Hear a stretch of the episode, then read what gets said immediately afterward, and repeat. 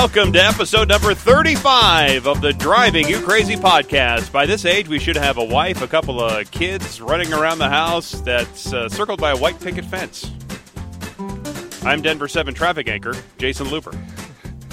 We already get made fun of from taping this show in a small little booth where we have nothing to do but stare at each other. Now you're talking about kids and a picket Yes. fence. Come on, man. Well, we're 35 now. that's true. I'm, I'm pedestrian advocate Joseph Peters. Uh, you know, I've been, actually been a part time pedestrian advocate uh, this past week because I've been walking from here over to the Colorado Supreme Court Law Library and also to the Denver Public Library. you uh, walk to the public library from here? Yes, from Respect. here. It's a nice little From- walk. That's nearly a mile. It's, it is? Yeah. Both ways or one way? One way. Huh. I can tell you one thing for sure, though. The sidewalks, uh, for the most part, were pretty dirty and disgusting.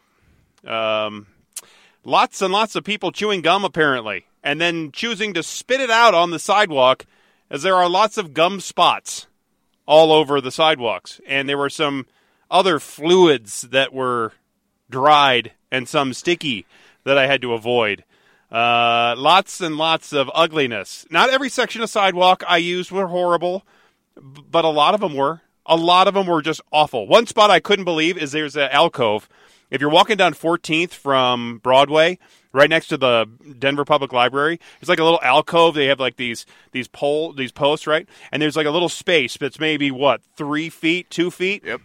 And I- I think that's where all the homeless people are doing their business because there was some ugliness left in, in that area. What's frustrating about that is that, like, there's no need to pee outside. The library is there. Like, And you I- can and just when I- go into the library. And I saw lots of that too because when I went into the library, the first thing, all right, so I, I- first of all, the library doesn't open till 10 o'clock in the morning. Can we start there? 10 o'clock in the morning? They, they ha- it's a volunteer library, right? I mean, no, that's what do you mean a down- volunteer library? They can't afford to pay people. like that's not something This the is city's the willing to invest in. Public Library. I'm sure there's paid people there. There's people that show up there every day for paychecks, right? Um, a few, but I think the majority of the staff probably is volunteer based. I do Well, they can't volunteer at 9 a.m. Here's the thing: it's like the library should be the jewel of your city. You go to the Boston Public Library; it's gorgeous. You go to New York City, same thing. But here in Denver, it feels like the library is more of a meeting spot for people who want to use the internet to do job applications and drug addicts. Yes, because all right. So j- speaking of that, so I get over there at nine thirty, and there's no point in me walking back here and then walking back over there. So I'm over there stuck. So I'm sitting on the bench and I'm I'm flipping through some news stuff, right? And then so it opens up at ten o'clock. I swear, I the doors open. Yeah, there goes the doors, and I walk in. I, I'm probably the second elevator r- ride up because I have to go to the fifth floor for this uh, it, pro- re- research project I'm doing. Right. So I get up there, and I and, and because I've been outside for the last forty five minutes, I, I had to go use the restroom. So I go in there, and there was already somebody in there in one of the stalls. I could see the backpack there, right under the thing there. Untold ugliness was happening as I as as I was uh, you know doing my thing, and then I, I, I left. Then I went back the other day. And again, I saw a couple of people. They were staring at me weird for some reason, but they were going right to the bathroom. It's true. Well, and we're in a generation now where people really embrace thriftiness and people want to go to libraries and really enjoy going to libraries. I believe personally, and it's just wasted. I mean, it's nobody would want to go to the Denver Public Library once they step inside and they realize what the clientele. You know, like. you know the should be the most well-paid job in the city, not the mayor, not the governor, not any of those people like that, not the city attorney. It should be the people, the custodial staff at the Denver Public Library that have to clean up those bathrooms. Yep. They should be paid $150,000 a year for the ugliness that they have to deal with. I can't true. imagine. It's true. Unrelated. Um, pedestrian advocate, right? It's a phrase we toss around a bit on this podcast, and obviously there's a lot of pedestrian people and bike people in this city. Where are the car advocates? Am I a car advocate? I, I mean, you are the only car advocate I can think of, realistically. I mean, I guess you could you could qualify a car group or like the Beamer groups or the Mini Cooper groups as like car advocates, but that's kind of a niche thing. They're not advocating for the expansion of I seventy or anything. They just like cars. I don't think there's anybody out there who's really advocating to rebuild the vehicle infrastructure in this city in the same way that people are advocating to rebuild sidewalks and rebuild bike lanes. because it's already there. Like 78, 80%, whatever, isn't it? Something like that. percent of everybody dr- 73%, yep. drive around town. So it's they are not the minority. So it, I don't need to advocate. I wish. I guess you only hear about people advocating for driving when they hear of uh, how the city is again taking another uh, street and making it into a two-way street, or taking another street and putting a bike lane on it and reducing another lane.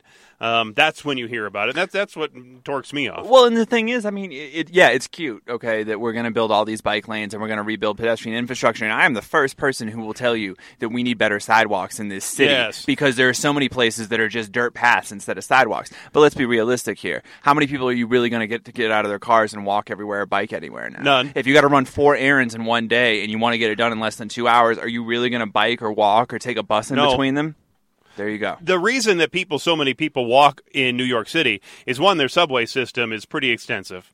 Two, it, it costs so much money to try to park anything in anywhere in Manhattan.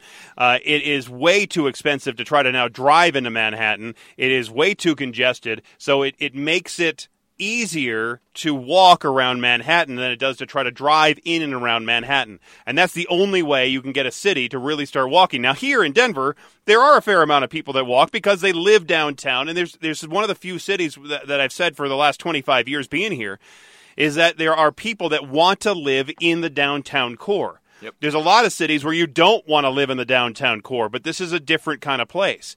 And so that obviously brings a lot of pedestrians, and then that infrastructure should have been keeping up, but it hasn't uh, up to this point. Absolutely. Well, and to your point, I, people want to live downtown, and I think the city, whether they'd say this publicly or not, wants to make it such a pain to drive that nobody drives here anymore. Right. That, to me, appears to be the end game, and I would love to hear from a city planner who feels otherwise.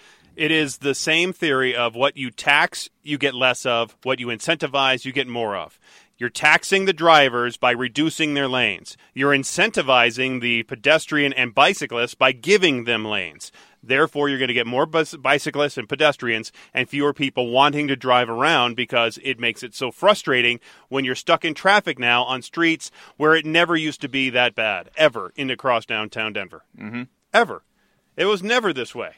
And now, and I was reading through some of these uh, these old uh, Denver laws and, and that sort of thing, and I, I saw actually in some of these old driver handbooks where 20th, where it said actually 20th Street uh, or 20th Avenue and 19th Avenue between Park Avenue and Broadway, which they're turning now into two way streets, were designated as one way streets.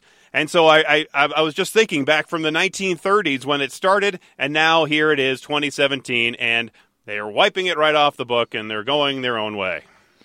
It's sad. Interesting. It, it's it. I would love to see somebody with actual vision, and I don't know if the guy that we have in office right now is that person. No. And by the way, I've had several people come up to me recently wanting to talk to you about your pronunciation of the word lasso. How you say lasso. Lasso. Oh, lasso. Is that the French pronunciation? Why you got to attack the French? or is it your Italian pronunciation? It's? Australian. oh, it's Australian. Yeah, that's the Australian French Canadian? Lasso. lasso. Yeah. New Zealand accent, is that what it is? Uh, Kiwi. Yeah. No. Nice. Lasso. I, seriously, you've never seen a western? Have you ever have you ever seen a John Wayne movie? No. Ever seen a grown man naked? Do you like gladiator movies? No. My dad liked westerns. Apparently, you've never heard of a lasso? I watched Hamburger Hill in college. Does that count as a western? No. And of course not. If John Wayne wasn't in it, it doesn't count. Or Clint Eastwood. Good, bad, and the ugly. Never, never seen that one. No. Are you kidding me? Jay, we've been over this. I have a long list. There are two movies. kinds of people in this world, my friends: those with loaded guns and those who dig. You dig.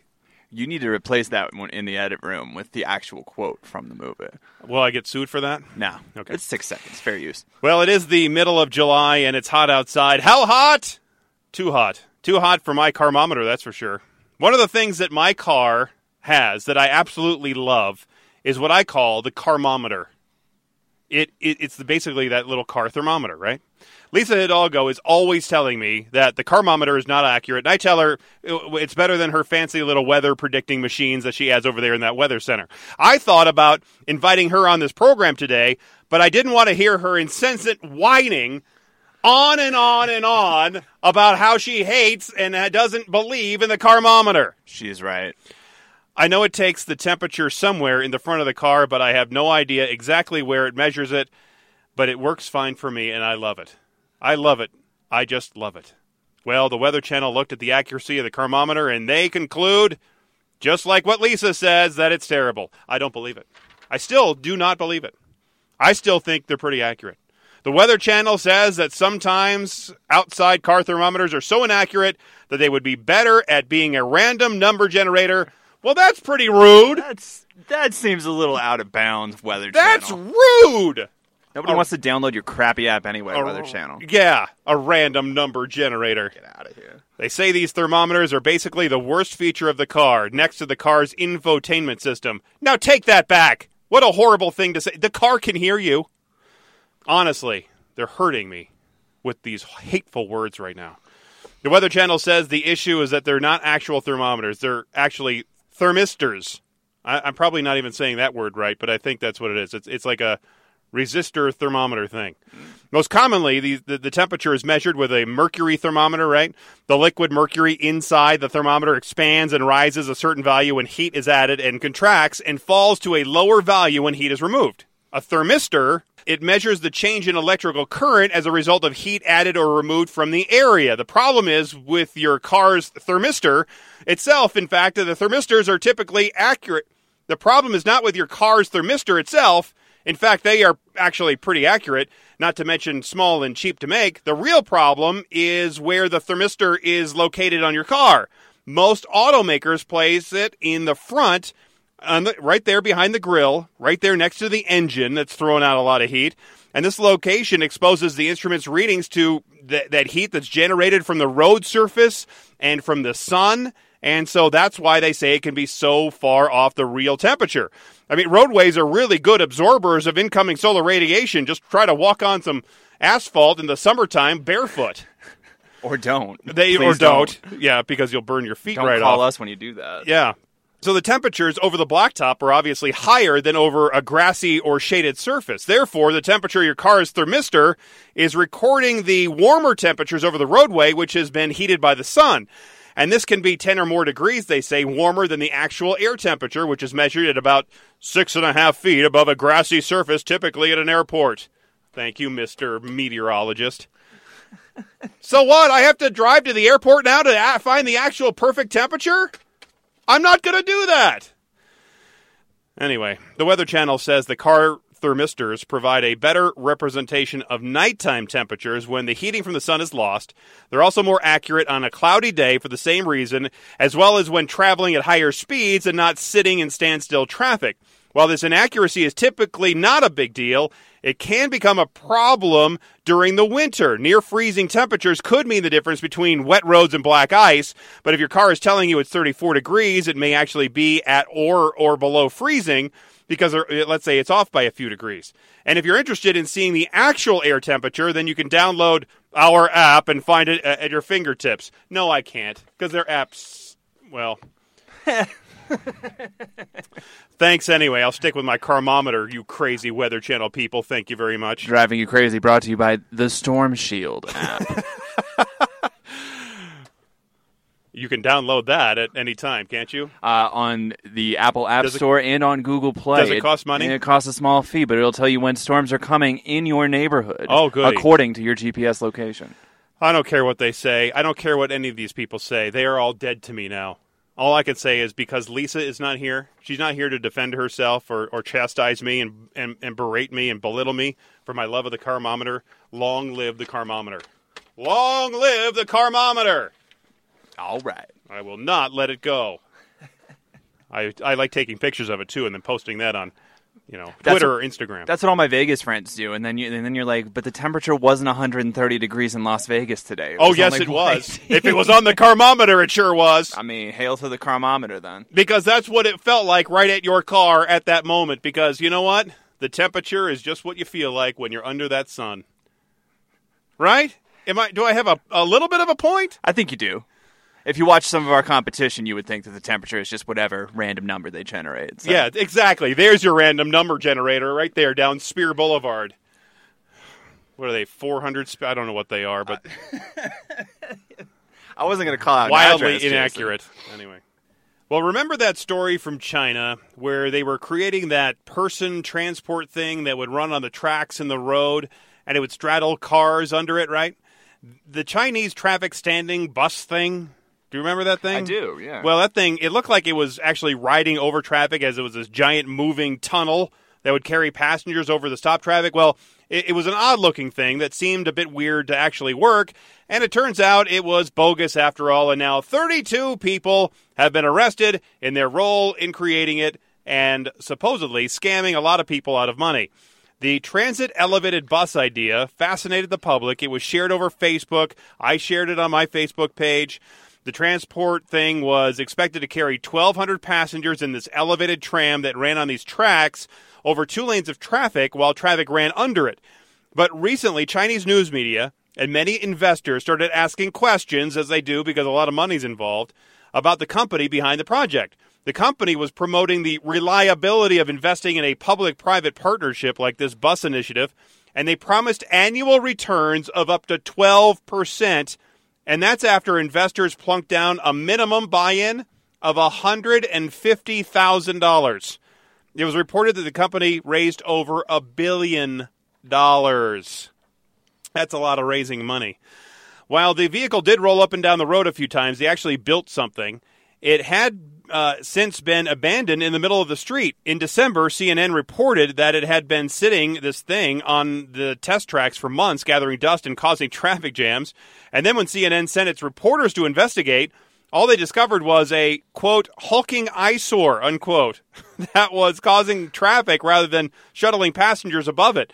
A New York Times reporter who visited the company's office in September saw walls lined with photographs of the owner with celebrities and entrepreneurs and local officials and a half a dozen investors stopped by in over an hour while that reporter was there. Some, they say, left with gifts and grocery bags full of cash. That doesn't sound like a scam to me. The New York Times reported that much of the project seemed sketchy upon closer inspection, and construction apparently completely rushed. And the tram itself looked like it had very basic components, such as a home air conditioner unit stuck into the top of it. Chinese media continually blasted the project with one op ed in the Beijing News saying it was nothing more than a trick to attract investors. It's too bad this bus thing was a fake. I thought it was pretty neat. It looked cool. It would have been an interesting concept. I, I don't know how it would have done in the snow. Shame on the media. Shame on the news media for posting this clickbait without doing any actual vetting of what it actually was. This is life size clickbait. This is a fake project that never had any actual chance of getting off the ground. And CNN and New York Times and everybody else and their mother decided they were going to post an article about it to try to drive traffic to the website. And this thing didn't have any juice behind it. This is why we shouldn't be covering graduate student projects. This is all bull. And now we're explicit. Well, I can go bleep that out. Thank you. uh, yeah, that's. Um, yeah, okay. Well, I, I still think these graduate student projects that we talked about with that hyper, what was it, the Hyperloop Hotel? The Hyperloop Hotel. I still think the Hyperloop Hotel is a brilliant idea.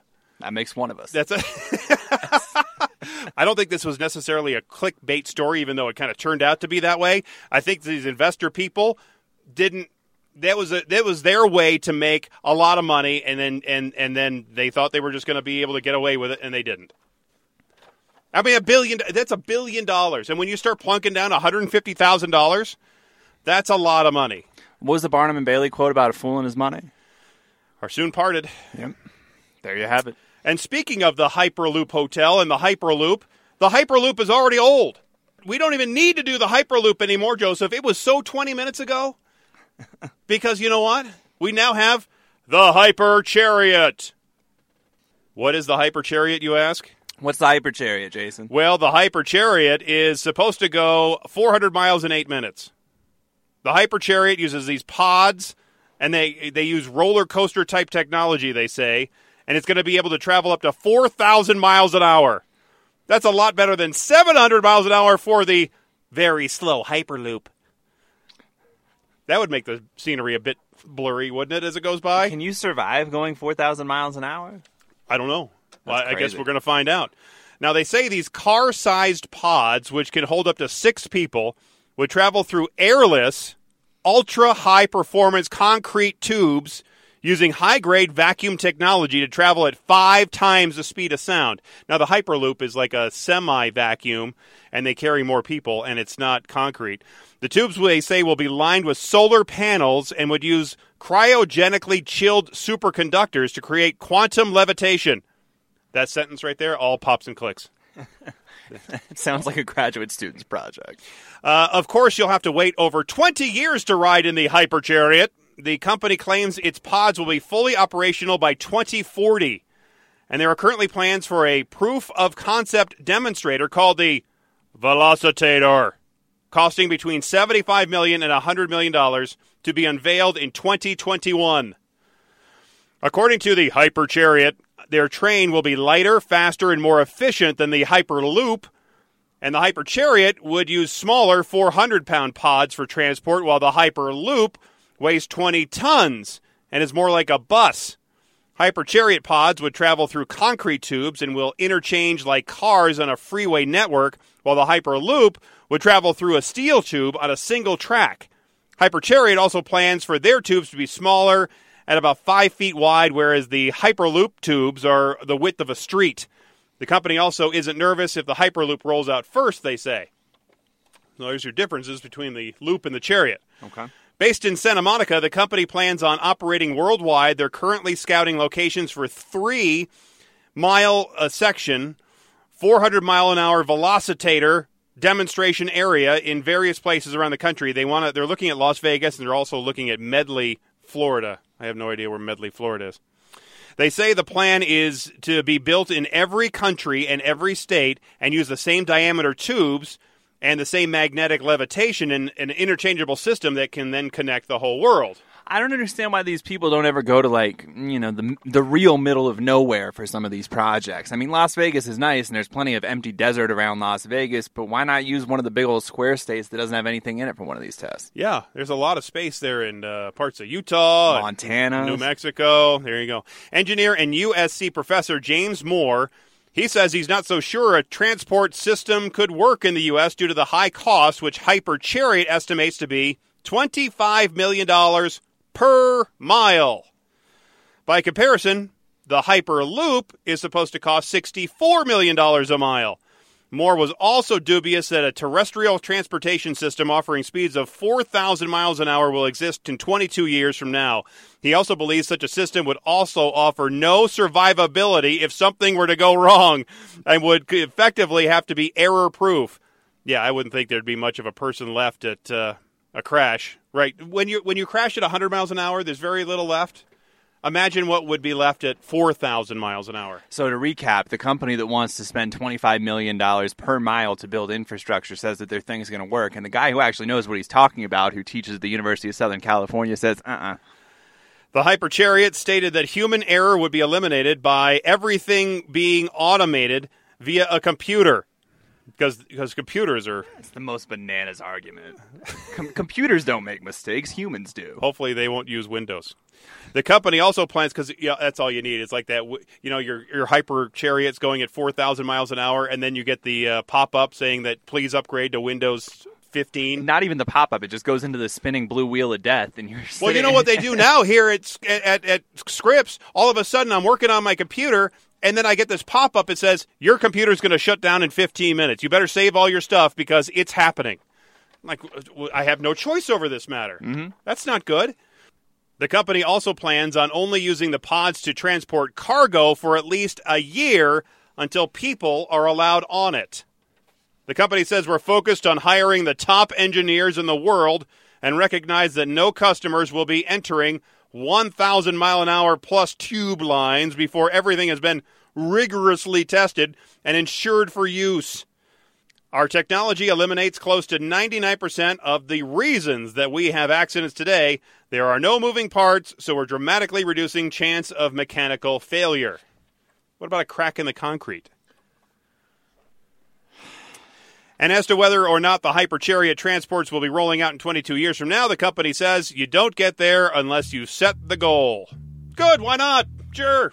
Next year, some jackballs say they're going to create some new hyper whatever to go 10,000 miles an hour, I'm sure. Get you from Miami to Seattle in four minutes. Right? It's ridiculous.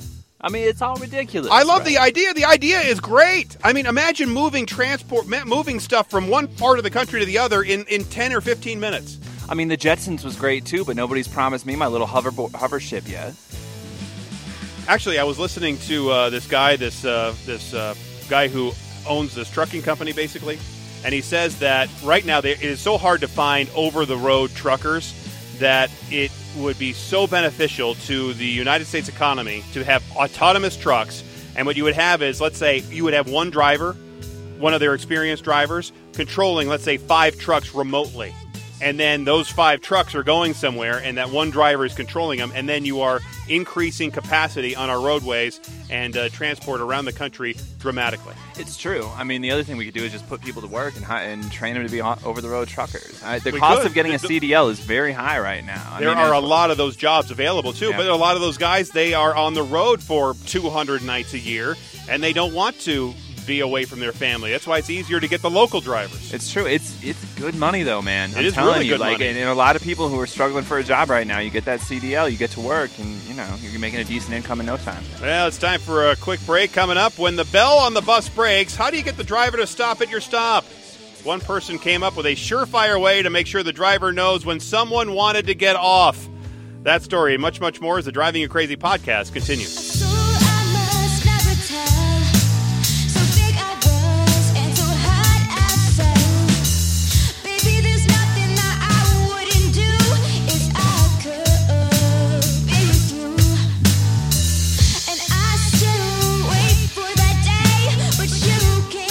I'm Amanda Del Castillo, and you're listening to the Driving You Crazy podcast with Jason Luber.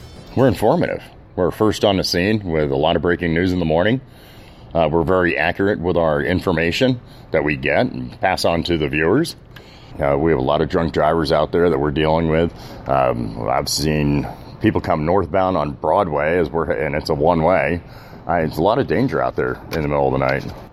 The toughest part of the job out there is trying to get accurate information and trying to build a rapport with a lot of law enforcement agencies so we get the accurate information. Daryl Orr, only on Denver 7. Denver 7 on the weekend is a great way to start your day. You get all of the news, the weather. We talk about what the weather's going to be like heading into your weekend plans, if it's going to affect it, if you want to head to the mountains.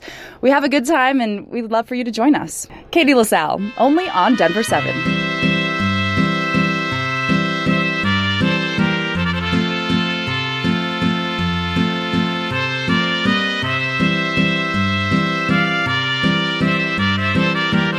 Welcome back to the Driving You Crazy podcast. I'm Jason Luber along with pedestrian advocate Joseph Peters. That music right there makes me want to sit on the back patio, crack open an ice cold Corona Tecate.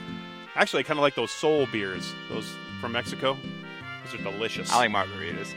By the way, how's that whole uh, pedestrian advocate thing working out for you now? Uh, it's a much better title than producer. I'll tell you that much. Have you started a website? I need to. I'm working on it. Working on it. Have you changed your business cards? Haven't even ordered business cards. No. No. Probably should do that too, right? I, I think I need some new ones too because I still have the old ones where we have Azteca on the business card. Oh, I'm proud to be affiliated with Azteca. I just want to make sure that I get podcast host on there. Oh yeah, see, we need to put that on there. That's a, that's a good thing. I need to put that on there. The Instagram, the Facebook, the should I just put all those different things on there? It's actually a business sheet at this point. Actually, what I did is I changed my uh, signature on my emails, and I have my uh, number there, and it just says text or call instead of call because I, honestly, that's the way a lot of people deal with business now. I need to take it one step further and just put please text because I'm not going to pick up the phone for you. Not you, just in general. How about just say text only, no calls? There you go. Why don't you do that? Mm-hmm. Well, when you're on the bus, there's a little button or there's a cord usually that you pull to ring the driver when you want to get off of the next stop, right? So that's way the driver knows that, that you're going to stop. Well, there was a bus in Nova Scotia and the cord wasn't working. So someone decided to take one of those rubber chickens and they taped it to one of the hand poles. So if you wanted to get off the bus, you would squeeze the chicken and then you would hear this horrible sound. Yeah, that that horrible sound. It sounded. I think they were killing the chicken. They were definitely executing the chicken. I think any bus driver would know right there that the bu- that the driver should stop because somebody is killing a chicken on his bus. Wow. I think that sound would make everybody want to get off the bus. Yes, it would. Uh, much less pleasant than the ding of a normal ding or ah. Yeah. What? I would I would prefer either of those to the sound of that chicken. That's better than if they used an air horn, right? I love air horns. I feel like the air horns are one of the most criminally underutilized things in the country right now. I always like that uh, deal where they have the the the picture. I, I see it on the internet all the time. I'm sure you've seen it too, where you take the air horn and you put it under somebody's seat, so when they sit there, it's supposed to go down and then have the air horn go off. And That's not nice. no, that would be horrible, wouldn't it? It would wake up the whole office. Uh, since you like transportation stories, you've probably heard of the New York City commuter traffic problems, the rail track work hell that's going on at Penn Station this summer. They call it the summer of hell, right? Well, the MTA chairman, Joe Lhota, offered a solution. He says, just go to work earlier. That's it. Just just come on, everybody. Just get up a little bit earlier. He said, quote, try to come in a little earlier or later if your job allows it, unquote. So nice. Such such a good attitude. Just come on, just get in, just get up a little bit earlier. Why not? In an attempt to calm the thousands of beleaguered riders of the Long Island Railroad, Amtrak, and New York Transit lines will face long delays because of the repairs of the transit hub, he says just get up a little bit earlier. Commuters quickly bashed Lhota for the statement, saying he should have more compassion. They should be handling this in a better way, said Long Islander Rich D who plan to drive to work the rest of the summer. Riders on the affected lines will see a 30 to 45 minute delay to their commute and a 20% reduction in service through September 1st when the repairs are expected to conclude. I saw three reporters do a, uh, a, uh, a you know, how long is it going to take to get to work? One was on a ferry, one was taking an alternate train, one was driving. The guy who took the ferry took two hours to get to work. The guy who took the who drove, it was like an hour and 20 minutes, hour and a half and then the person who took the trains was like an hour and 10 minutes. I mean, and it's shameful. Because, and the problem is that uh, Joe, MTA chairman Joe, he's right. Because your employer does not care how you get to work. He just cares that you're there on time and that you leave when you're supposed to. So you don't really have a choice other than to leave earlier. Yeah, because you're a lot of the businesses they they're they're not here to stay open. What they they're open when they're open. I mean, I'm blessed now that I know it's going to take me 20 minutes to walk to work. Period. End of discussion. That's just how long it's going to take. But when I was taking the bus to get to my college classes, my professor did not care if the if the bus that was that I took was there 15 minutes late. He did not care if I got caught in delays on the main road. It was were you here at nine o'clock or not? Period. Yep. Governor Andrew Cuomo said that all non-essential road construction would also be stopped in an effort to clear the roads a little bit more, and that uh, throughways would resort to cashless tolls to help speed traffic along. There, there really isn't much they can do, though. I mean, those repairs have to be done. They've had a lot of derailments, and that's part of the problem. Those tracks and those those uh, repairs just have to be done. If I lived in New. York, I'd hate my life too. So, It's so funny though to listen to New Yorkers whine. I love that. what up, New York? I came across an article in the Business Insider titled There's Convincing Evidence That Speed Limits Are Way Too Slow. It starts this way. When Lieutenant Gary Megge of the Michigan State Police attends a meeting, he sometimes asks the group, How many of you broke the speed limit on your way here? Hearing the question, you might assume that Gary is a particularly zealous police officer, but that's not the point of his question. He says the point of the question is that speeding and traffic safety have a small correlation. Over the past 12 years, Lieutenant Megge has increased the speed limit on nearly 400 of Michigan's roadways each time he or one of his officers hears from the community groups who complain that people already drive too fast. But Gary and his colleagues advocate for raising speed limits because they believe it makes roads safer. I also agree with that, and you'll see why here in a minute.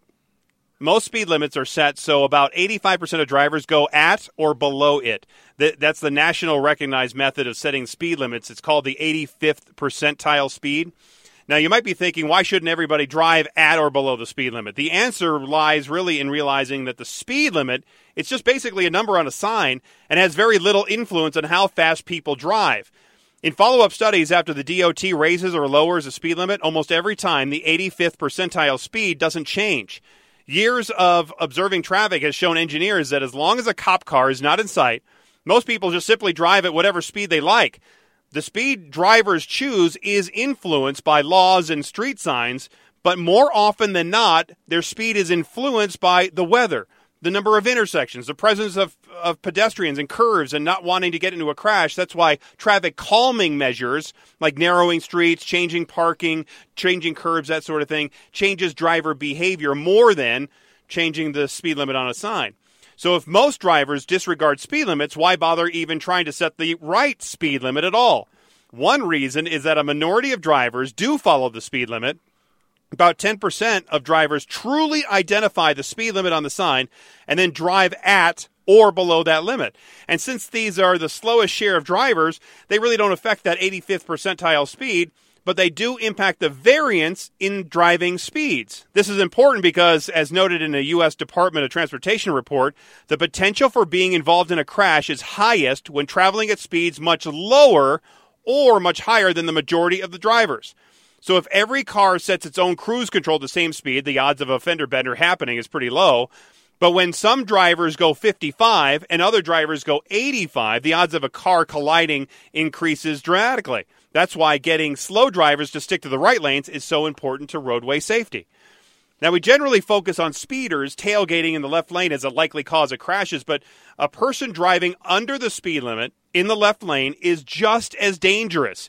And traffic engineers believe that the 85th percentile speed is the ideal speed limit because it leads to the least variability between driving speeds, and therefore the roads would be safer. When the speed limit is correctly set at the 85th percentile speed, the minority of drivers that do continuously follow speed limits are no longer driving much slower than the speed of traffic. So, yet, the majority of highway agencies set speed limits below the 85th percentile. That leads to over half of motorists who drive in technical violation of the speed limit laws.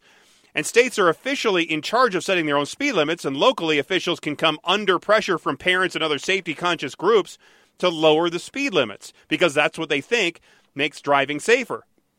Consistently, the 85th percentile loses out to the perception that fast roads are less safe. It's really a misconception. People think raising the speed limit 10 miles an hour will lead people to drive 10 miles an hour faster, when really changing the limit has almost no impact on the speed of traffic. If someone could wave a wand and get every American to drive below 60 miles an hour, roads could be safer. But since law enforcement can't keep over half of Americans from speeding, putting a low number on a sign won't make the road safer. Fortunately, though, American roadways are safer than ever. With highway fatalities at historic lows, roads can be dangerous, but the perception of roads getting increasingly dangerous is actually a false one. The other reason speed limits may remain low, which John Bowman, communication director of the National Motorist Association, strongly insists on, is that cities and police departments use traffic citations as revenue generating tools. As Bowman says, when speed limits are artificially low, it's easier to give out citations and pull in revenue. It's also easier to not pull over the people that are really causing a problem. If the speed limit's 85, which it should be in some parts of Massachusetts on some of these highways where everybody's doing 80 miles an hour anyway. So if you set the speed limit at 85, then police are able to focus on the people who are going 98, not writing tickets to people who are going 66.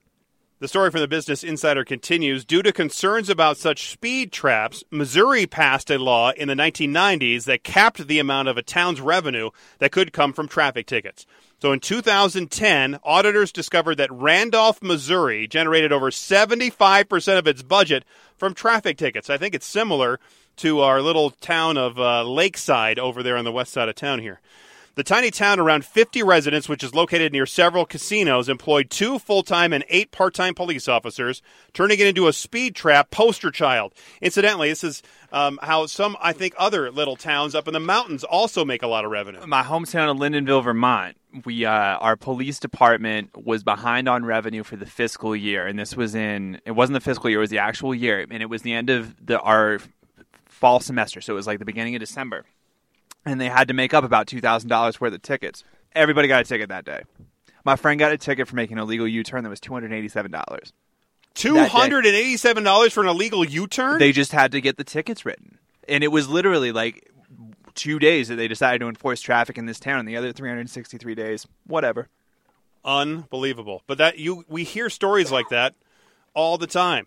Now, figuring out how common the tactics used by that Randolph, Missouri's police department are around the country, it's difficult to find out. Each town or city makes its own decisions, which makes it difficult to know how comprehensively speeding tickets are being used as a revenue generator. Further, it's easy for police departments to defend pushing officers out there and do this enforcement and issue more tickets as a goal to further keep roads safer. Lieutenant Megge says that he believes speed traps are a big problem and counter a police officer's real role of altering dangerous behavior, similar to your point. A large number of towns in Michigan ignored a state law to review their speed limits because when they wouldn't have to re- because then they wouldn't have to revise their own speed limits upwards, allowing them to keep collecting ticket revenue on artificially low speed limits. Most people may drive at a reasonable rate, but is that speed low enough to accommodate bikers, protect kids at play, and make our cities more walkable?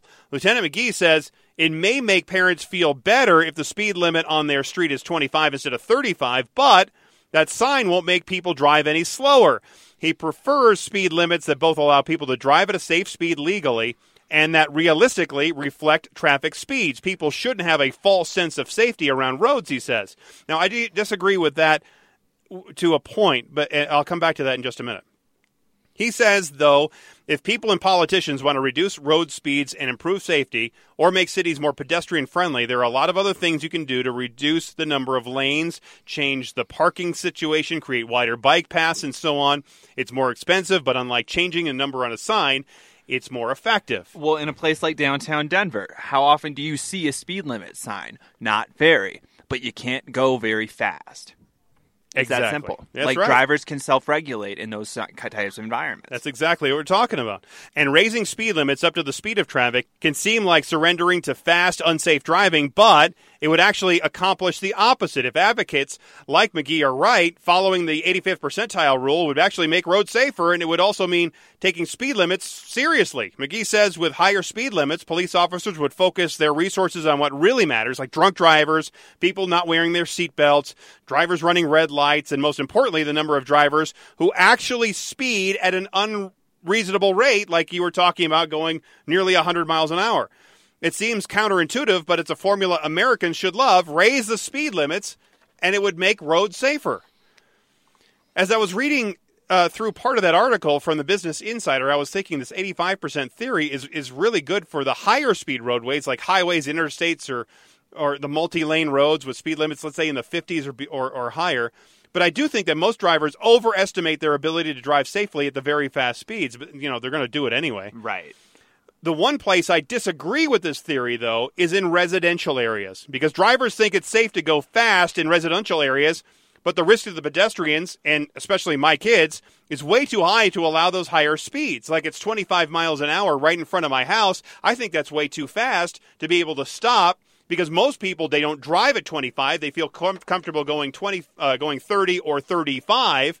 And that's way too fast in front of my kids when they're playing there on the sidewalk. At least I think so. One of the main roads through Castle Pines, the speed limit is set at 35. I could comfortably go 40 or 45, but there are so many times that I see pedestrians trying to cross the road there or bike riders on the side in the bike lane. And, and in my opinion, 45 is just too fast because I, I don't mind being a turd bucket.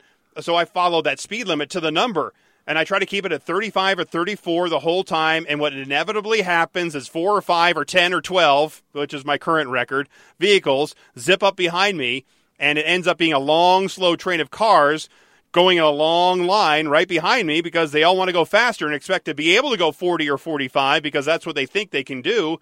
And I want to keep the speeds down closer to 35 because it's it's for the public safety. Mm-hmm. I, I have this strange urge now, maybe because I'm older and I'm a dad with a couple of girls, to make sure that everybody who drives in my neighborhood and my community goes the speed limit. And I feel like I have to be the special enforcer in charge of the speed limit, which I don't want to be, but I feel like it's my responsibility of the of a as a citizen of the community to to do that. Uh, because there's really not enough police that patrol that area. I've talked to city council about it, but there are just not enough. Uh, There's not enough resources, right? Yeah, That's exactly. the same excuse that you always get anytime you bring a problem to city council is they say, well, we got to cut somewhere. I mean, I don't want people going that fast in my neighborhood. And you'll hear that it's the NIMBY. It's not Yep. my backyard. That kind of thing. If they want to go fast, they should have left sooner. That's my theory. If you're late, that's not my problem. That's your problem. That's a you problem where you should have gone a little bit earlier. Not my fault. You're going to be late. The only way to get people to slow down in residential areas really is to create those traffic calming devices like traffic circles or raised crosswalks or narrow ro- ro- roads, those sort of things. I've actually talked to this to two different city council people about that on Monarch. Um, they, of course, they value my opinion on these sort of things, and they're looking to calm the traffic and slow it down on that because it is really busy, especially on the weekends. A lot of motorcyclists now are driving up there. It's the summertime. And so I think some of these calming traffic devices would really help slow down the traffic. Please, no more traffic circles, though. Everybody hates I, traffic no, circles. they don't. I love them. Uh, one person likes traffic circles. I love the traffic. Not at, eh, hey, they're all over Europe. They're in the mountains. People love them. Didn't didn't we have an entire podcast about how Europeans Yes. are stupid? No, they're not stupid. They're great. How they're stupid. Yes, you can review all of our latest podcasts by going here and looking all the way back into the history of this show. Google Play, Apple, Stitcher, SoundCloud, Yes, and uh, uh, Podbean, soon Spotify? Um, question mark. Spotify. Spotify. I can ask them. Let's do it. Uh, I know we're on TuneIn, and you can just and you can just type in do the Google thing. Just type in "driving your crazy podcast" on the Google, and uh, and it'll come up with something. You can just hit me up on Twitter and I'll send you the podcast directly too. Yeah. As traffic engineers design highways to accommodate faster speeds, and car makers design cars to safely go faster and faster, and tire makers put on tires that allow for the higher speeds, I could see speed limits on the highways going up even more than they are now. I mean, we could even see speed limits at 85, 90. Montana had the whatever's reasonable and prudent where you could safely go 100 miles an hour. I, I think people really are going to self-regulate themselves and they'll do what they're comfortable with. And most people, frankly, aren't comfortable going faster than 80, 85 miles an hour. You're right. But when when autonomous cars are here, all of those things are going to be set explicitly to drive the speed limit. I will guarantee that none of them will be programmed, and you probably can't pre-program in, if you're driving in them to go faster than the speed limit, right? So that means everybody's going to have to drive slower with autonomous cars. Well, then you're going to have a Tim Allen type who decides he's going to give his car more power, and it's going to be just like an episode of Home Improvement, right? That's exactly right. So I don't know. In 20 years of uh, a a time when we have autonomous cars and nobody's actually doing the driving themselves, none of this will matter. A hill of beans. Yay! Beans are gross, also. What? How about beanie weenies? Ever had the beanie weenies? We can move on. I'm have you never had the beanie weenies? No, I'm not going. I'm not even doing that. Right out of the can? No, They're delicious. no, they're not. Oh, they are so good. I haven't had beanie weenies in a long time. I might go buy King Soopers right now and go get me a can. Pop it open. Microwave it in the studio. No, no microwave Freak everybody involved. out. Nope, just go ahead and walk through the stu- walk through the newsroom with a can of beanie weenies and a spoon. well, that's one way to end the podcast, Joseph. See you later. There you go. Until next time, I'm the traffic guy, Jason Luber. I am pedestrian advocate Joseph Peters. Be safe, and as always, happy motoring.